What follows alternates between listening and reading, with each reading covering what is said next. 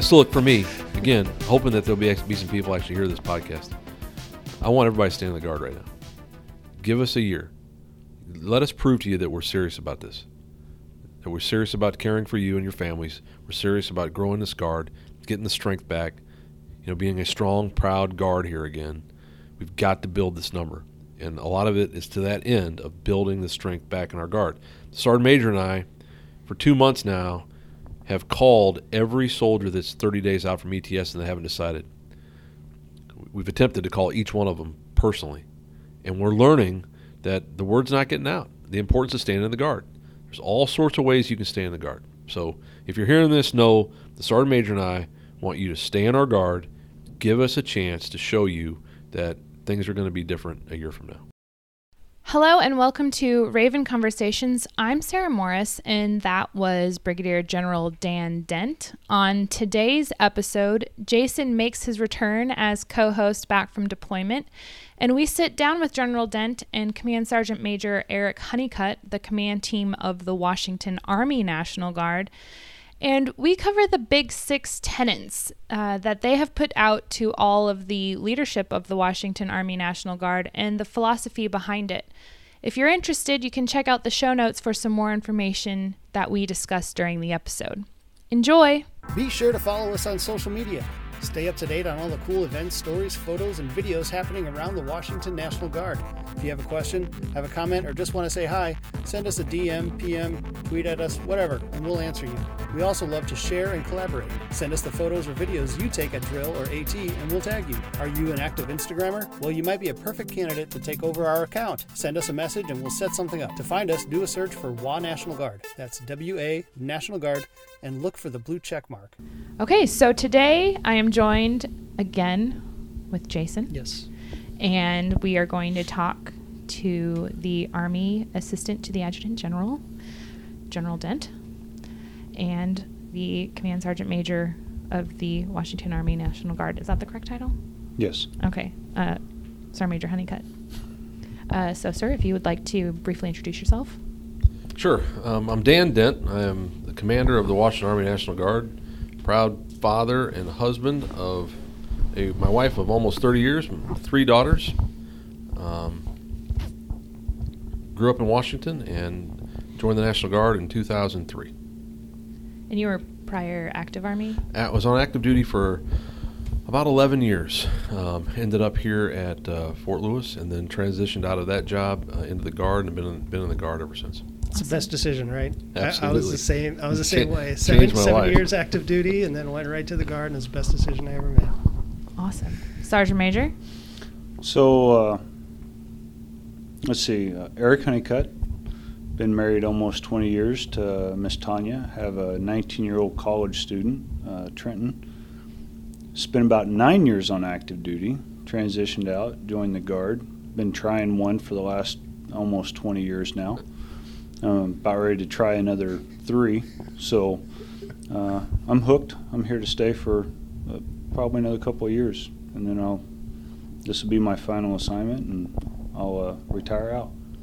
So, great job. Nice. Love it. Awesome. Well, I guess. Where Where are you from originally, sir? I was born in St. Louis and then kind of moved around. I was in a um, kind of a ministry family and uh, moved all over the place and then found found herself here in the Northwest in 86. Been here ever since. And your mother worked for the emergency management department. She did. Yeah, she did. She uh, before I ever knew anything about the military department, she was uh, with emergency management during the transition from uh, Olympia to here. Um, and actually, it was it was through understanding what she did and understanding the department is how I got to know about the guard. Yeah, I found that out from Steven randomly, and I was like, that is so unique. Right. Well, I just found something out. Which side of the river were you born on, sir? The East Bank or the West Bank? In St. Louis? Yeah. Well, I don't I don't know. I was in a it was a town. Uh, I mean, Was St. Louis the is a Missouri? city, but uh, we lived in Oakville. In Missouri side? Yeah. Oh, okay. Yeah, yeah. Well, we're two Missouri boys. Well, there you go.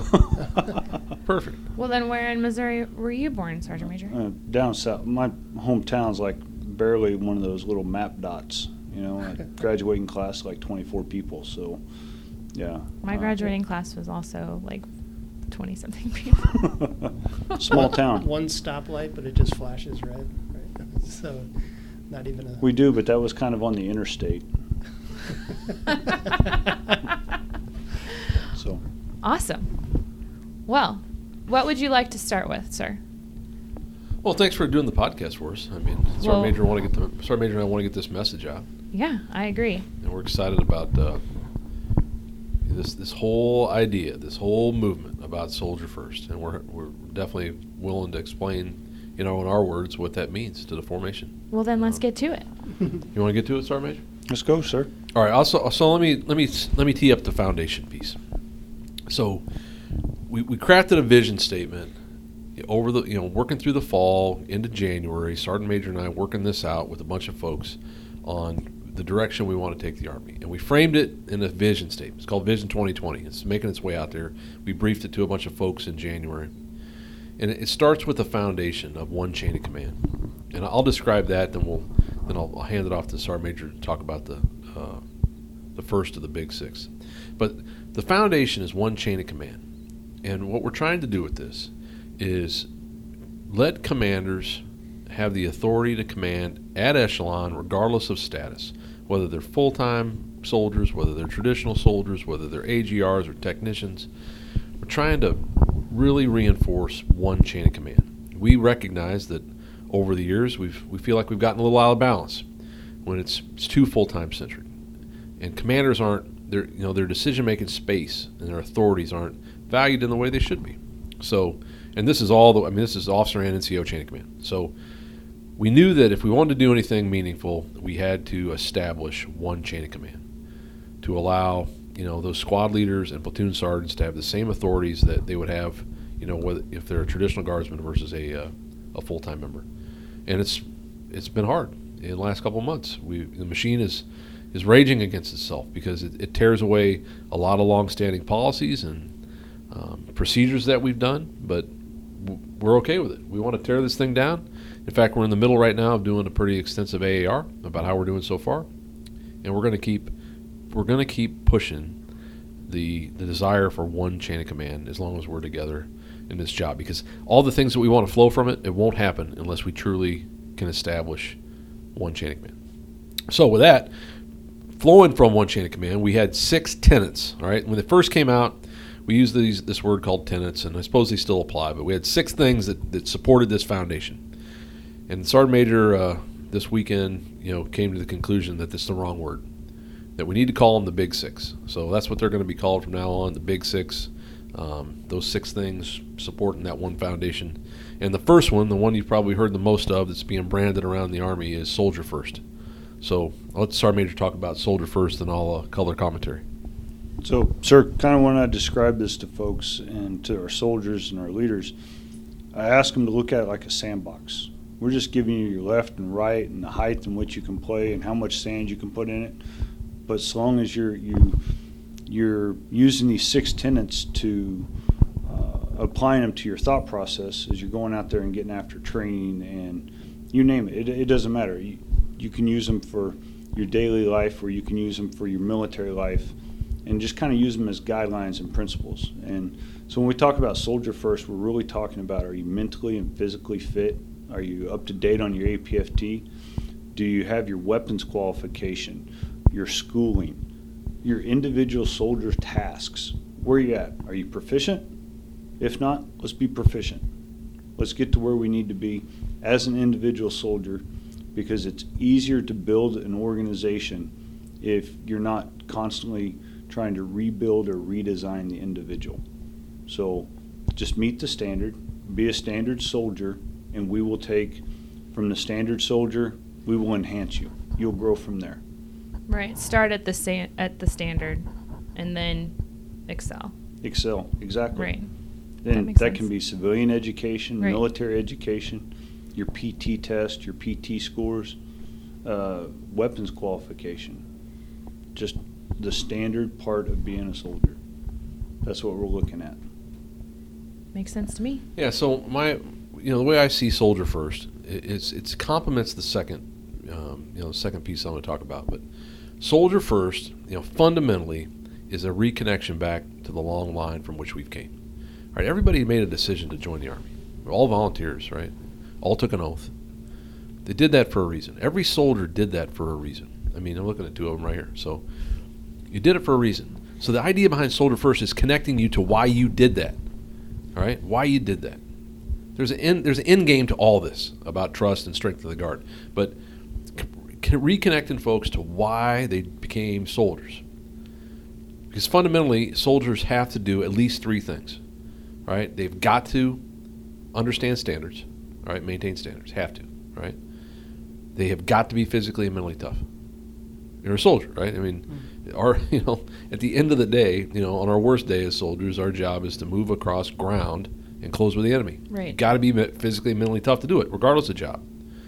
And then you have to maintain the army. You know, live, lead, and serve in accordance with the army values. Army values are your, you know, the lifeblood of service. So that first tenet is an individual thing. It's what all of us have to do if you're going to be in this army. If you're going to be in the Washington Army National Guard, it is a non-negotiable requirement from the sergeant major and I to every soldier and guardsman in our formation to be soldiers first. It's an individual thing and you know we're going to do our best to hold commanders at echelon accountable to making sure they understand that in the formation. But it supports the second tenet, the second thing of the Big Six, which is soldier centric. And a lot of folks lately, as we've kind of rolled this out, they kind of they're kind of confusing the two things. So the second tenet is soldier centric. All right. So soldier first is an individual thing. It's what we all do when we put the uniform on every day. Soldier centric is what we, you know, you two as staff members, Sergeant Major and I as, as command team, it's what we do for our soldiers and their families. Right. And it goes like this soldier centric. That every consequential decision we make, we promise them that it will be through the lens of what it means to the soldier and his or her family. Now, that's not a Candyland statement. That not that doesn't mean it's always going to be the best, and right. and they're you know they're going to make them happy all the time, right? But it's a commitment that we have that we're, we're going to force our staffs force our command teams at echelon. When you think about doing something consequential, you need to look at what it means to the soldier and his or her family. And it's a powerful thing if you do it right and you're disciplined to do it right. I mean, if you look at this response, how we've played out soldier centric, you know, there's a lot of energy up front to do some involuntary mobilizations. It'd be, it would make mission command easier, right? It would make the logistics piece of it easier. Right. There's a lot of things that'd be easier, right? But we, the sergeant major and I, forced the staff at the beginning to say, all right, let's let's do what we promised them. Let's look at soldiers and families. Well, it's a no-brainer that bringing folks in who want to volunteer, who may be out of work right now, is better for them and it's better for the family. So then you go through this this decision-making process. Can you execute the mission to the to a you know the right enough standard by being as supportive as you can as you can be to soldiers and their family? And we believe through that process that we could. So we executed a volunteer approach, something different, something something that we probably you know wouldn't have done in, in the past because it's harder, it's more complicated, right? Right, and talk about the most complicated situation of as yeah. this, right? Because mm-hmm. also you have to think about the child care of of all your soldiers too that go. are, are coming on. There you go. That's soldier centric, all right? And so we directed the chief of staff to tear apart every policy, the way we behave, to ensure that it's soldier centric. Early on in this endeavor, the sergeant major took down an issue with an NCO move. You know, our policy at that time was literally going to move an NCO on a short notice PCS, you know, to a remote location for a very short period of time. This NCO happened to have a couple kids that were school age. This is right, in the middle of the school year, and that's what we did. That's our that was our policy. You know, we were in that bathwater for too long, right? And the sergeant major came in here. I mean, this is our first couple weeks in command together, and he's like, "What is this?" I'm like, "What are you talking about?" And he, from that point forward, he has been burning the house down about our policies and how they affect our soldiers, agnostic of status, regardless whether you're full time, traditional, it doesn't matter. So, that's soldier centric. It will be a powerful thing. It will build trust if we get it right. Um, not easy. It's going to take time, and we're going we're going to be working this for a long time, but we're committed to do it. Sorry, Major. Anything else you want to hit on soldier centric? Sir, I'd, I'd just like to say that you know we catch ourselves doing it, falling into the old trap, and going, well, you know, just do it, and we're not starting with the why and the lens, and sometimes it catches us too. So it's a growing, uh, growing pains, if you will. But I think uh, over the course about the last seven months now, almost eight months, I, I think it's really starting to evolve, and leaders are starting to uh, put that lens on as they start looking at problems. And you see it more and more when, uh, like, I have soldier issues. Sergeant majors come in and talk to me, and they're like, "Hey, you know, soldier first, soldier centric, and let's get after this." So yeah, we're actually applying it, and yes, we do understand that there are some growing pains with it. Right. But with everything, uh, the more repetition you get, the better you get at it. So. Well, and just putting into practice too that mindset of how is this going to affect all of these different variables of our unit, right? Because everybody is different, and there's so many different types of people within a reserve component organization, and it is hard to think about it when all you're used to thinking about is getting the training done, but then really sitting sitting down and, and taking a step to acknowledge that everybody's going to have certain effects and which ones are you willing to take risk on and which ones are you not which sure. is just being a good leader actually yeah well i mean the sergeant major brought up the issue about asking why you know i just put out a new uh, my first really ever cg's reading list and one of the books on there is start with why by simon sinek so the soldier centric thing makes you think about the why. Right. It makes you think about the why. So you'll see our training plan for FY21. You know, we've built it up with units. We're going to contract here in July. We've got units now that are going to slow the guard down and get back to a very basic strategy for training. I mean, the 81st Brigade, by and large, will execute mutafors in a 15-day AT. It's the first right. time that ever happened? Right. It's because they're looking at soldiers and families and, and the aim of reenlistment success rate and the why about why we're training the way we need to train. So I mean, it's challenging. It's it's, but I love it. I love the thought process and the, you know, the, the horsepower that people are putting into to try to understand the impact. But it's important for everybody hearing this to know that soldiers do hard things. Right? This won't all, the soldier centric piece doesn't mean that it's always going to be easy right. or it's always going to be you know the the the shortest path or it's just not it's not the way it's going to work out.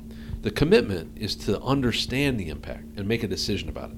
You know, the army's been, you know, for hundreds of years been made, making hard decisions. You know, and sometimes it's on the backs of soldiers.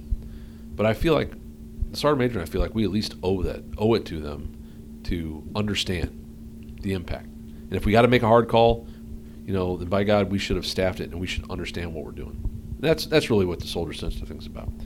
Um, that connects to the third thing, brilliance in the basics. Give that to you, Sergeant Major. Brilliance in the basics, technically and tactically proficient, an expert in your field craft, your MOS. What's that look like? Uh, for the infantryman, mastery of the weapon systems and movement, map reading. For the artilleryman, how to either send fire or call for fire. I mean, and accurate fires. So for the 42 Alpha, Maybe it's a, a single request, but it's being an expert in your field, just totally brilliant at it. Because we can take those individual experts and build a, a team, a squad, a section, a platoon, a company, uh, you know, keep going, of truly highly trained, technically and tactically proficient experts, just skilled in their field. And it's it's easier to go from an, uh, a highly skilled soldier to collective training at the company or troop or above above echelons above than it is to go from struggling with training the individual soldier to be a member of a team when you have um, uh, when you lack the skills at the individual level to contribute to the team. Right. So we're just asking you to be an expert, be brilliant at it, be great at it, know it inside and out. You got downtime, pull out the old uh, training manuals, you know, the hip pocket training, those days. Go back to being that basic NCO that just uh, does crew drills over and over and over again, individual individual pieces of the crew drill until they master it. So take time, retrain it if you don't get a go on it, retrain it. Don't pencil whip it. So, if we if you think about the why, you know why we're doing these things with the big six and brilliance in the basics, it's because we've fallen down as a guard on reenlistment success. Our retention statistics have been really bad over the last couple years. And so, you know, we ask ourselves, you know, how has that happened in our formations? We've studied it. It comes down to, I mean, there's a lot of reasons, but the biggest reason is that we're moving too fast. The PERSTEMPO is too high. We've just we, we've done we have we've sampled enough, we've talked enough to troops, and we believe it. So we believe the way to counter that is to slow the guard down, which means simpler IDT, simpler AT periods, more predictable. Well, if you do that, you got to have integrity to say, all right, I'm going to slow you down. I'm going to make it really basic, the, the strategy basic. So you're going to do less. But the things when right. you do less, I want you to, I want concentrate. right. I want it to be at a basic level that you can get really, really good at and recognize as a guard that, you know, for us to execute our, our full spectrum combat mission, we're going to need post mob time. Right. It's just a realistic way to look at it. I mean, if you look at what, you know, some some units in our guard, our state have done um, the last couple years. I mean, it's in, it's unbelievable the amount of pressure. I mean, 75, 80 days for a guardsman, and, mm-hmm. and that mm-hmm. being in the program. I mean, right. that actually being planned training. I mean, right.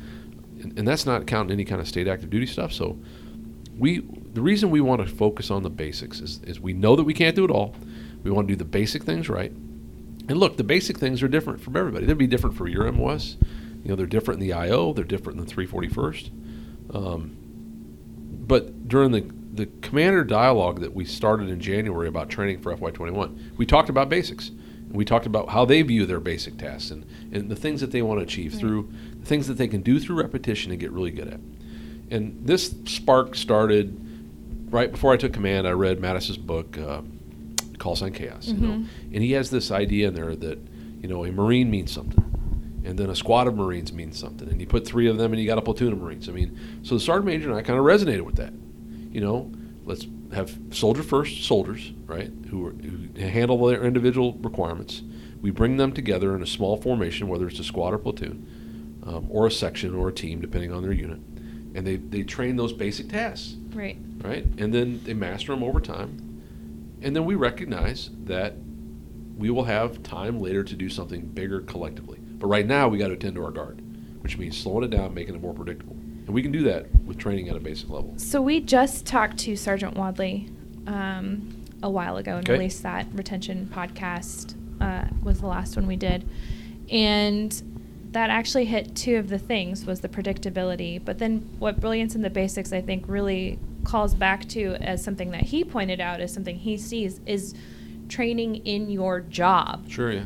Learning your skill, which I know in public affairs, man, if you can give a public affairs uh, specialist something to go cover, something mm. to go shoot, a task to go do using their equipment, man, they will go, they'll knock it out of the park. Right. Because that's all they want to do is their specific yeah. task right? Mm-hmm. Jason yeah, knows. Yeah, That's he's like absolutely, and absolutely, and giving them that chance instead of here's a bunch of mandatory training, sure. here's a bunch of others. I mean, granted, Admin we have to do all yeah. of that stuff, right? And we know we have to do that stuff. But the brilliance and the basics thing, which I think really hits the nail on the head for for what soldiers want to do, is they they ask to do their job for a reason, and they want to do that job. That's right and giving them the opportunity to use those skills to enhance those skills, I think that's number one for sure.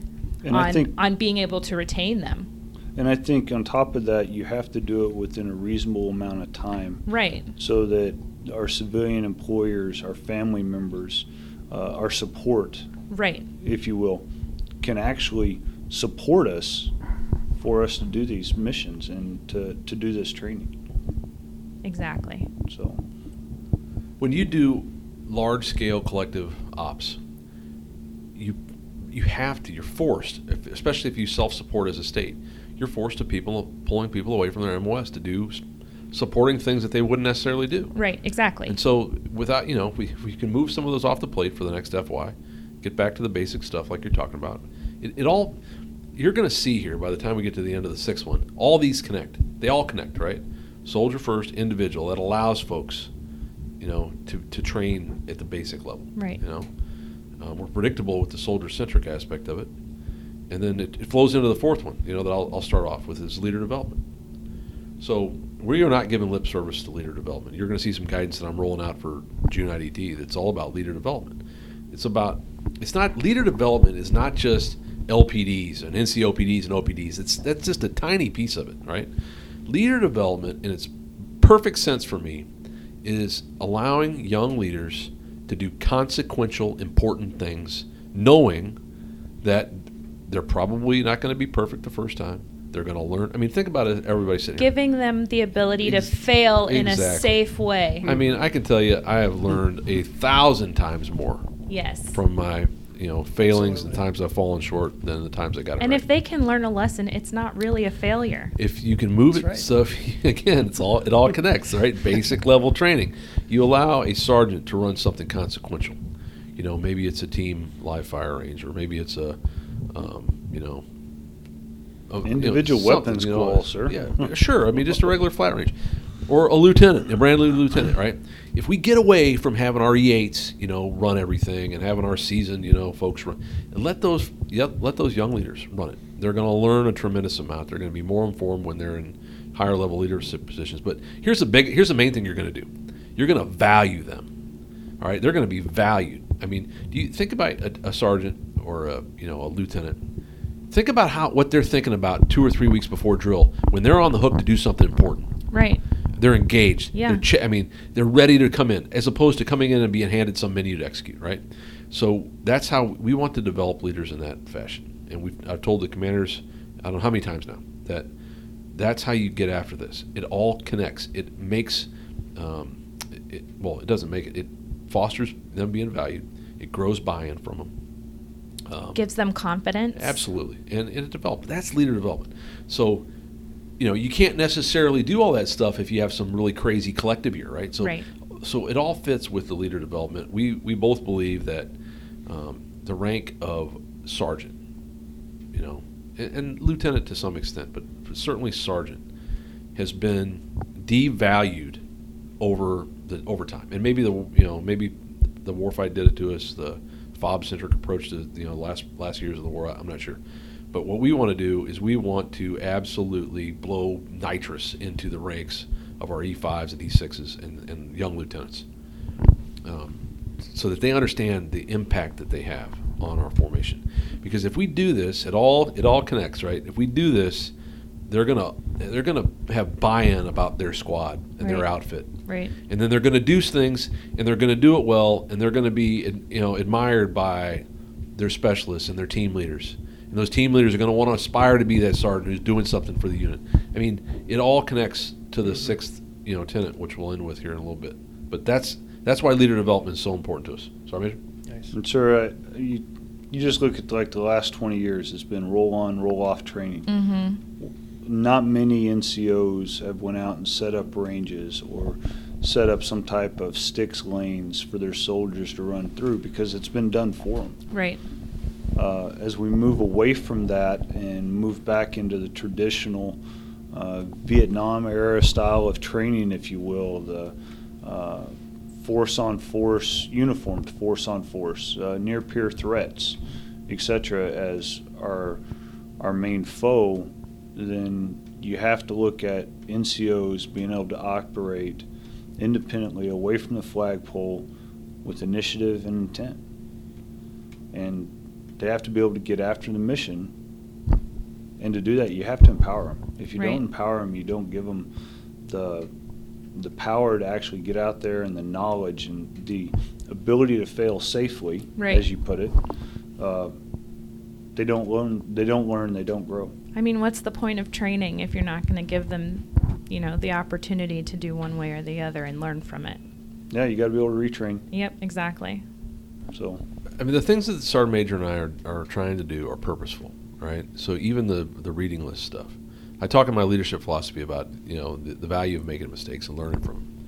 But the things we're doing with our LPD series once a quarter with battalion command teams um, and MSC command teams about you know picking something you know topical and and, and teaching it right, um, and then the CG the reading list stuff, all of it fits into leader development because what I want them to do is I want them to, to read and engage and understand, you know, doctrinally what they're supposed to be doing, so they don't make rookie mistakes.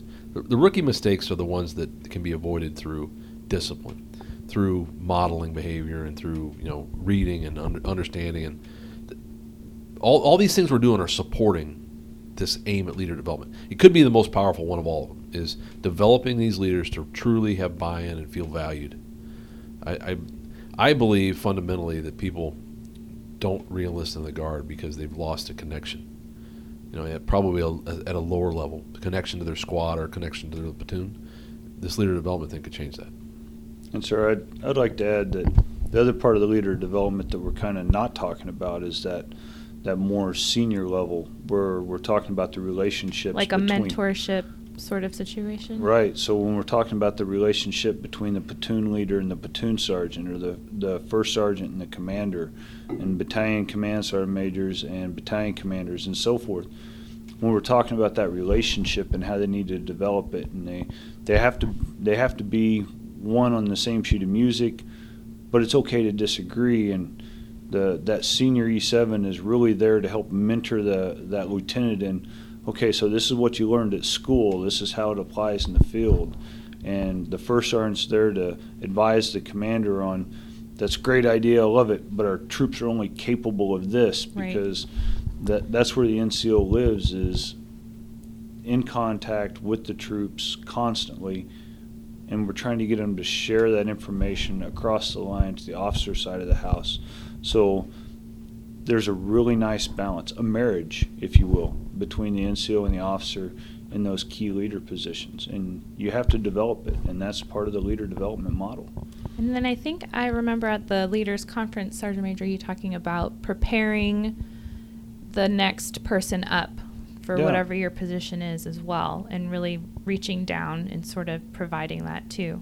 I, I look at it like a ladder. Right. I, I'm on one rung, somebody's on a rung below me. I need to figure out how to pull them up with me.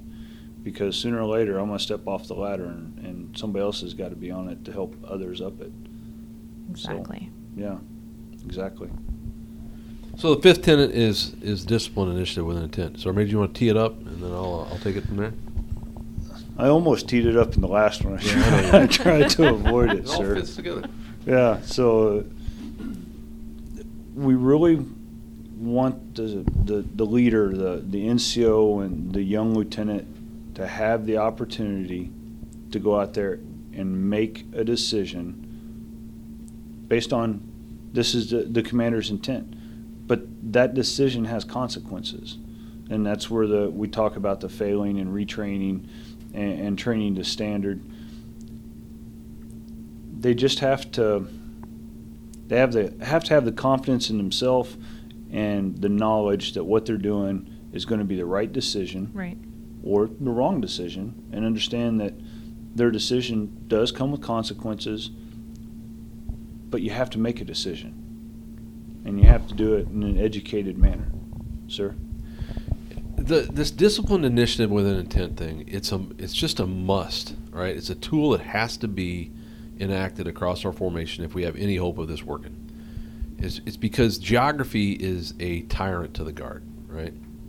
So is time but geography particularly i mean if i had an active duty company and i was a first sergeant i could pretty much enact my will into that company because i have constant contact with them i can communicate with them constantly i mean there's not a lot of daylight there right but for the sergeant major and I, I mean, there's a lot of turf between here and Walla Walla Right.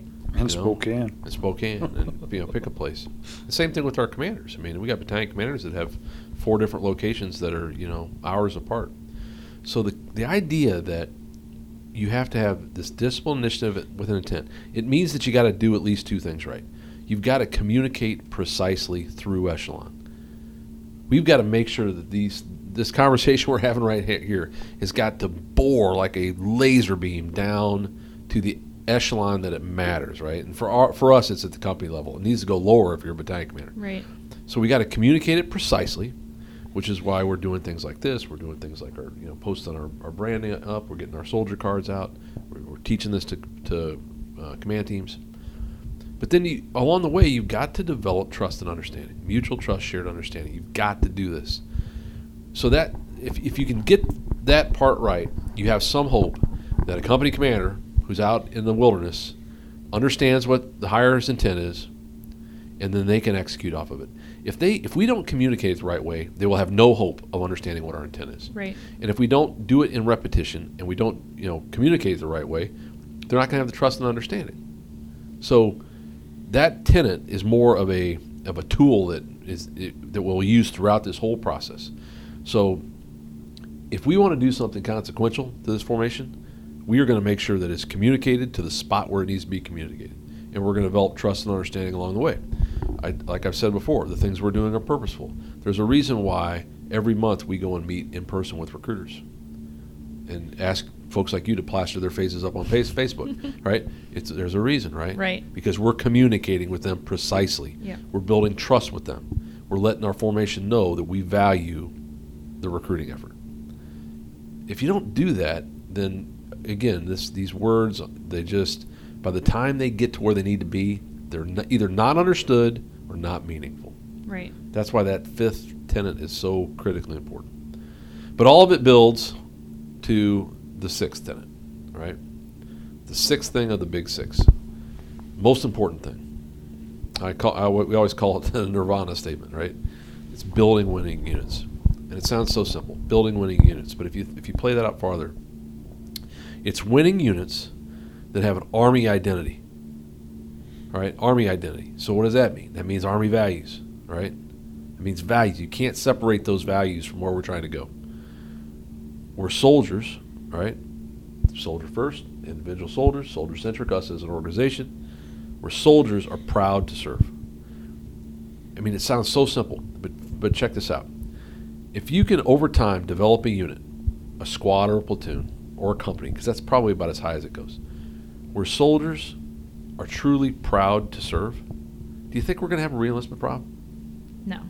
Do you think when they drive away from drill, they're going to look in the rearview mirror thinking about what they're going to be doing the next IDT? I mean, that's what we want. We want to build these units with soldiers who are proud to serve there. They got an army identity, and they're winning. They're winning because we define winning. We, we've already talked to the commanders about certain ways that we're going to view their outfits in terms of performance. But that's it. It all builds to that because then we can get off this, you know, reenlistment success thing, and and start growing the strength of the guard the way it's supposed to grow. So, all of these things build towards that, building winning units, and we've we've tried to put these things in a very purposeful way to allow our our commanders at, at the lower echelons to do just that. So we allowed them to have a really basic strategy to training. It's going to be predictable. That's going to support soldiers and their families, and you know we're going to re- attend to their ability to ensure these soldiers want to be there. They're they're proud to be there. The unit's got the right identity. It's not some rogue unit. It's in line with the values. It respects people. It values them. Um, and, you know, and ultimately, you know, the test will be a year from now. You know, what's our reenlistment success rate saying? I mean, from all all those folks, everybody out there hearing this, that is the, the probably the most studied metric that the sergeant major and I look at.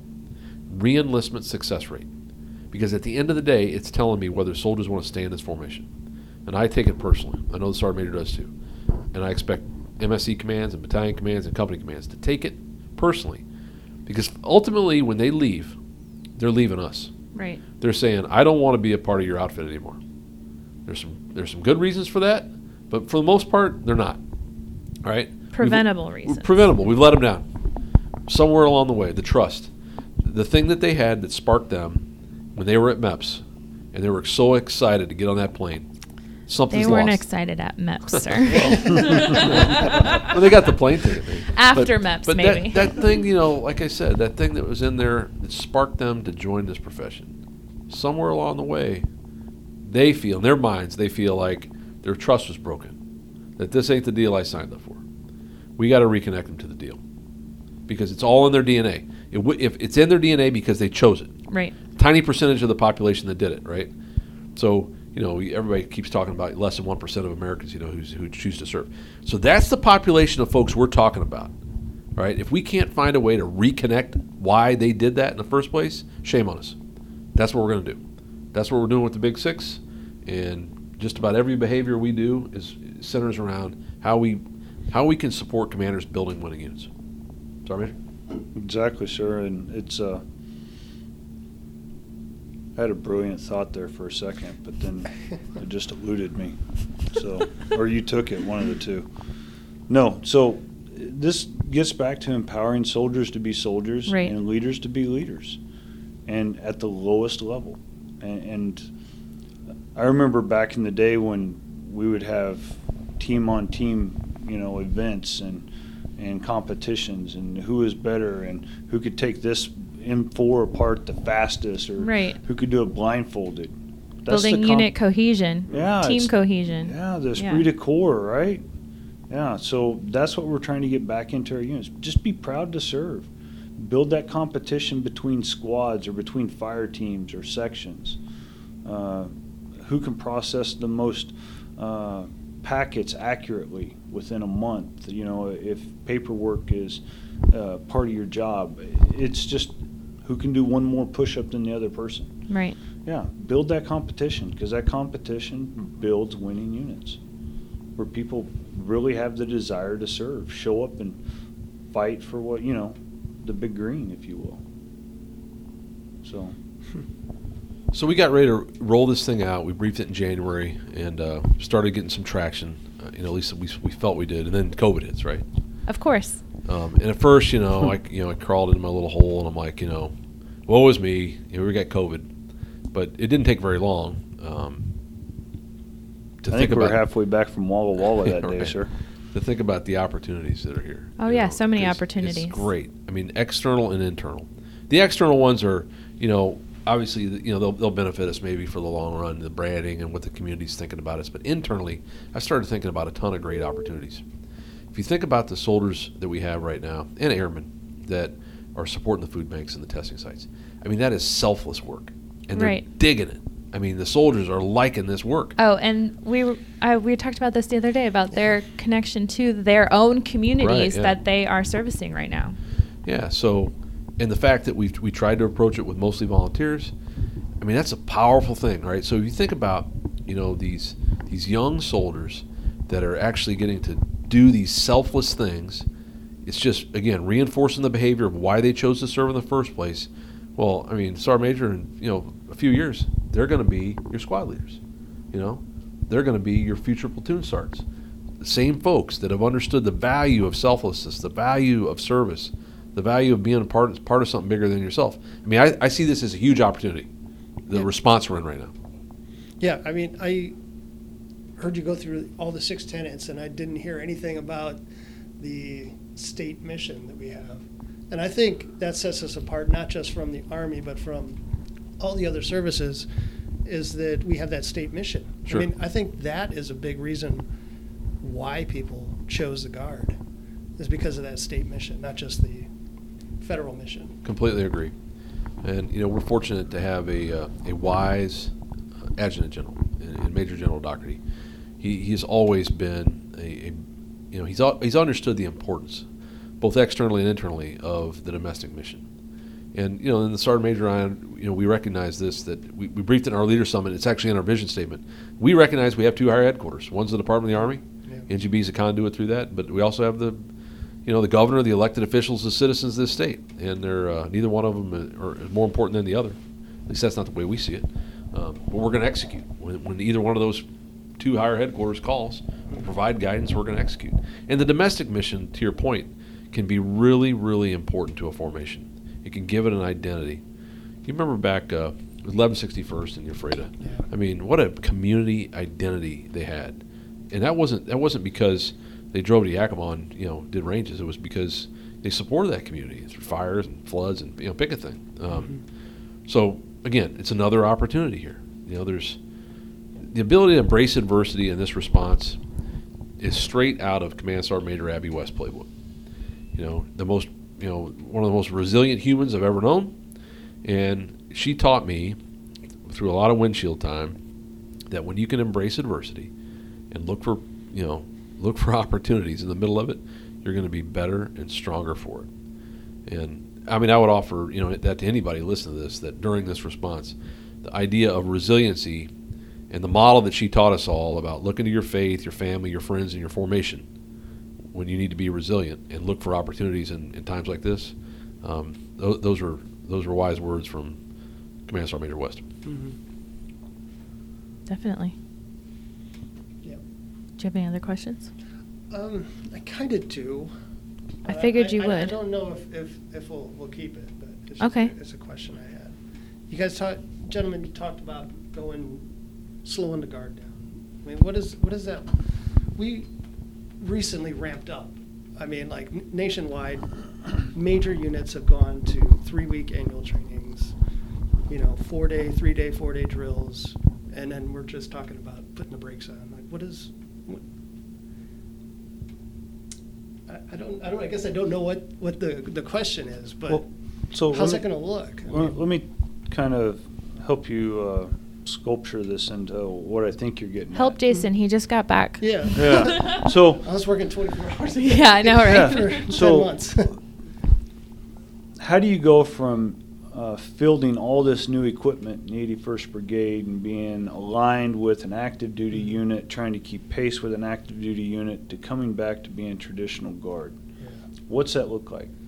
Uh, I think we're, we've proven through reenlistment and retention rates that we're not active component. We can't run 80 days a year because that's not what we signed up for.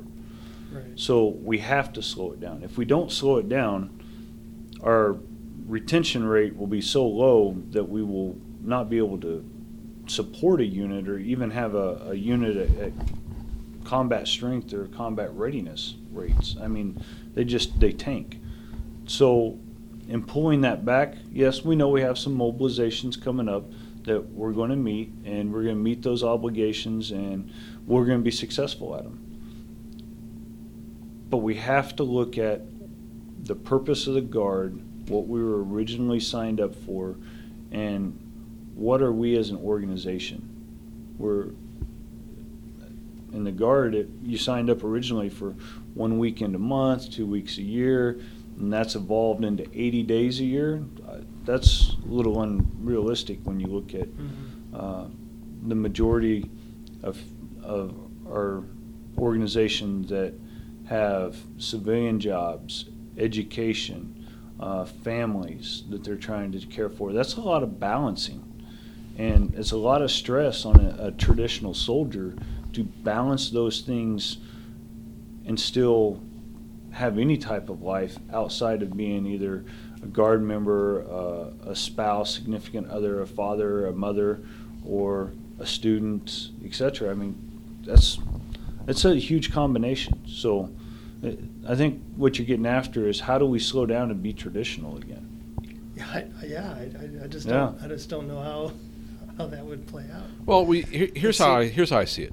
Commanders fundamentally do a couple of things, right? Whether it's me or a company commander, we make decisions and we express risk to higher and manage it, right?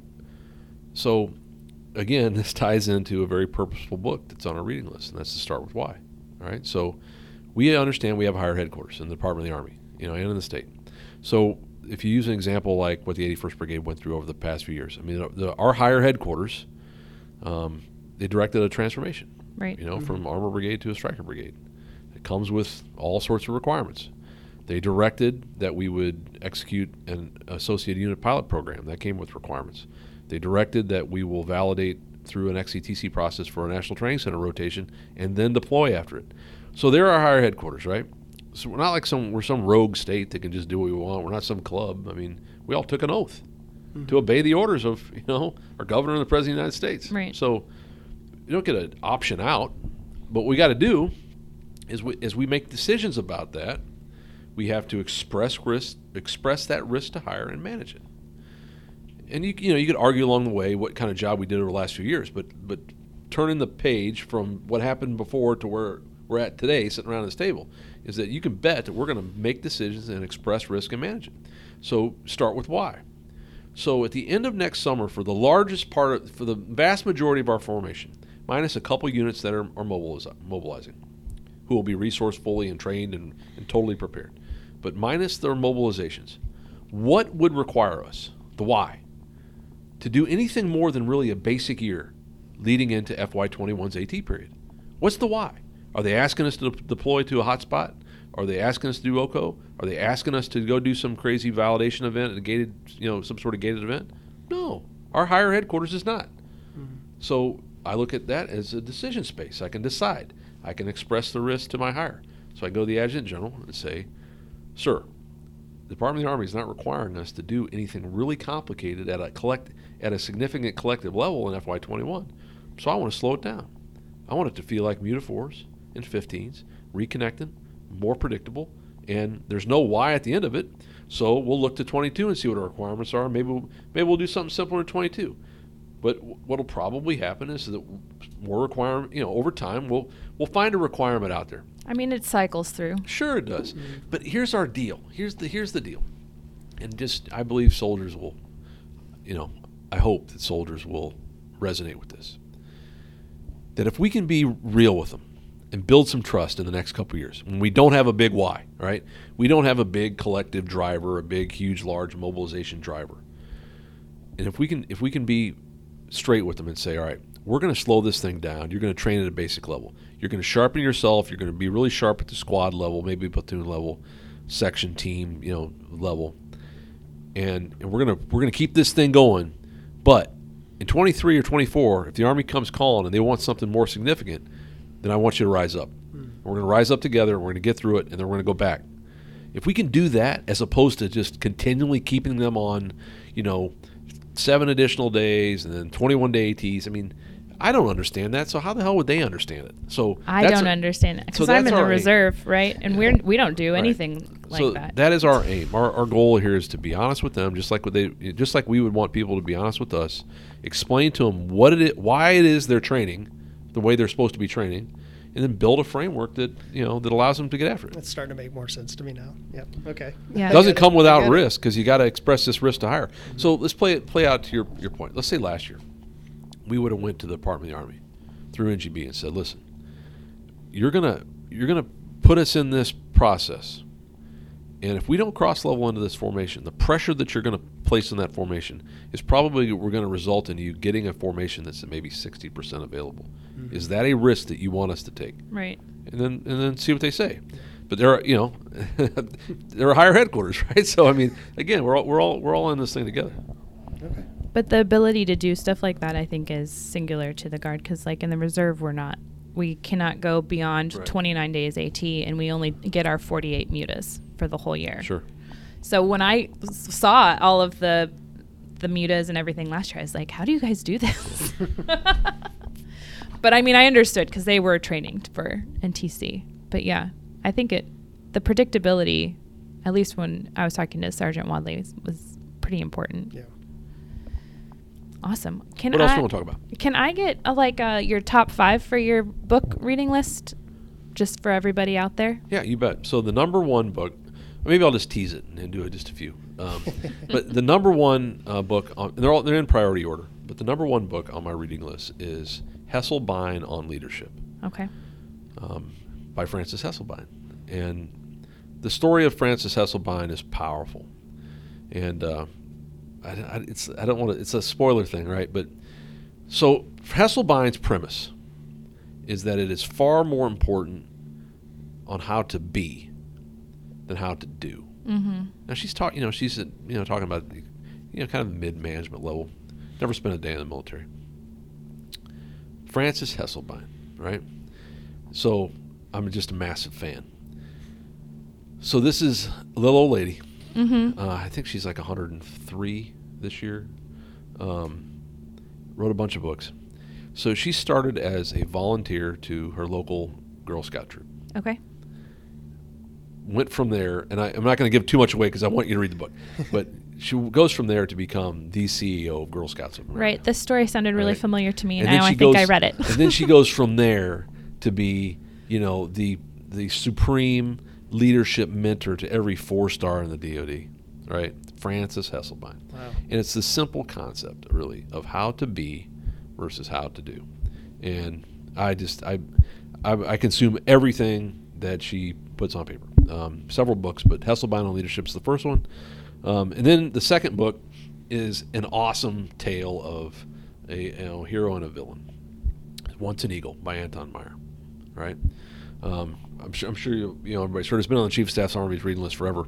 I read it and I read it for the first time cover to cover in 2011, and I should have read it you know long before then. It's a monster of a book. It's like 1,200 pages, but it, it's really a tale of of how you know how the army, how an organization values different kinds of leaders, right?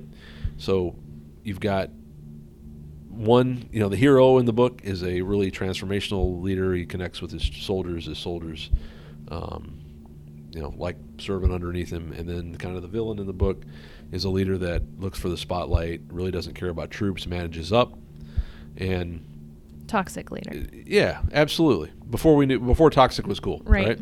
Um, and so that's what this book's about, and it's a long time, and it doesn't end the way you necessarily think. It's kind of set in a fictitious kind of Vietnam set backdrop, but it is an incredible book on leadership, especially if you read it from the perspective of like the self-assessment. Mm-hmm. I'm like, where do I find myself? Because we've all fallen into traps on both sides of that hero-villain spectrum. Um, but it's definitely uh, definitely worth reading. And there's some there's some killer quotes in there. I mean, my fam- probably one of my favorite quotes is at the very end of that book. Anton Myrer has a quote in there that says, uh, goes something like this: "You will have no choice of what you were born into, and you will have likely very little choice on how you end. The rest is up to you to be a good man or a woman." Right. I mean, that's powerful stuff, right? It hits you with that right at the end. But if you if you if you can if you read that book from like a self assessment thing, it's it's uh it's pretty good stuff. Um, and then of course we already talked about the Why book, you know, Simon Sinek with Why. And there's a few other really good ones on there. there there's different purposes, right, to the books on there. Um, you know, I, I even throw on there at the end Undaunted Courage about the American spirit and again from where we came from. You know, Soldier First is about connecting to the army. Well, look, we're Americans, man. We got a gr- crazy long line Mm-hmm. of, of doing hard things and triumphing through them. You know, and then of course it, settling the West, you know, fits into the whole Rainier thing. You know, when Lewis and Clark, you know, crossed the Columbia, you know, they're on our, on our turf, and they talk about it in the book, and uh, it, it fits into part of the reason why we chose uh, the call sign that we chose. So. There's a couple of other ones in there. I'll let you explore it, but uh, they're all very purposeful. We'll have to get the list Yeah. to put in the show notes. All very, very purposeful. Awesome. I want to I want to tease it. That'll make that'll force you to go and uh, and look at it. We started with we started with six that I think uh, I think makes sense. Mm-hmm. There's even kind of a controversial one on there. But what is That is a tease. That is a tease.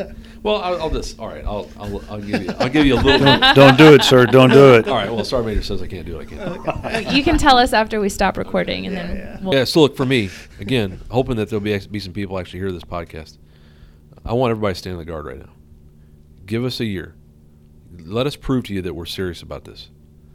That we're serious about caring for you and your families. We're serious about growing this guard, getting the strength back. You know, being a strong, proud guard here again. We've got to build this number, and a lot of it is to that end of building the strength back in our guard. Sergeant Major and I, for two months now, have called every soldier that's 30 days out from ETS and they haven't decided. We've attempted to call each one of them personally, and we're learning that the word's not getting out. The importance of staying in the guard. There's all sorts of ways you can stay in the guard. So if you're hearing this, know the sergeant major and I want you to stay on our guard. Give us a chance to show you that things are going to be different a year from now. Yes, sir. Let me add to that. You don't have to wait till the last 30 days for us to call you either. Go early if you're going to stay. Just give us the chance. We're going to find a way to incentivize it. So if you reenlist in the first quarter of your ETS window, we're going to incentivize it. So all, all sorts of ideas. Just stick with us. If you if you're on the fence, just stick with us and give us a chance for this thing to look different year. All right. Anything else? No, sir. That's it. All right. With that, soldier first. Soldier first. All right.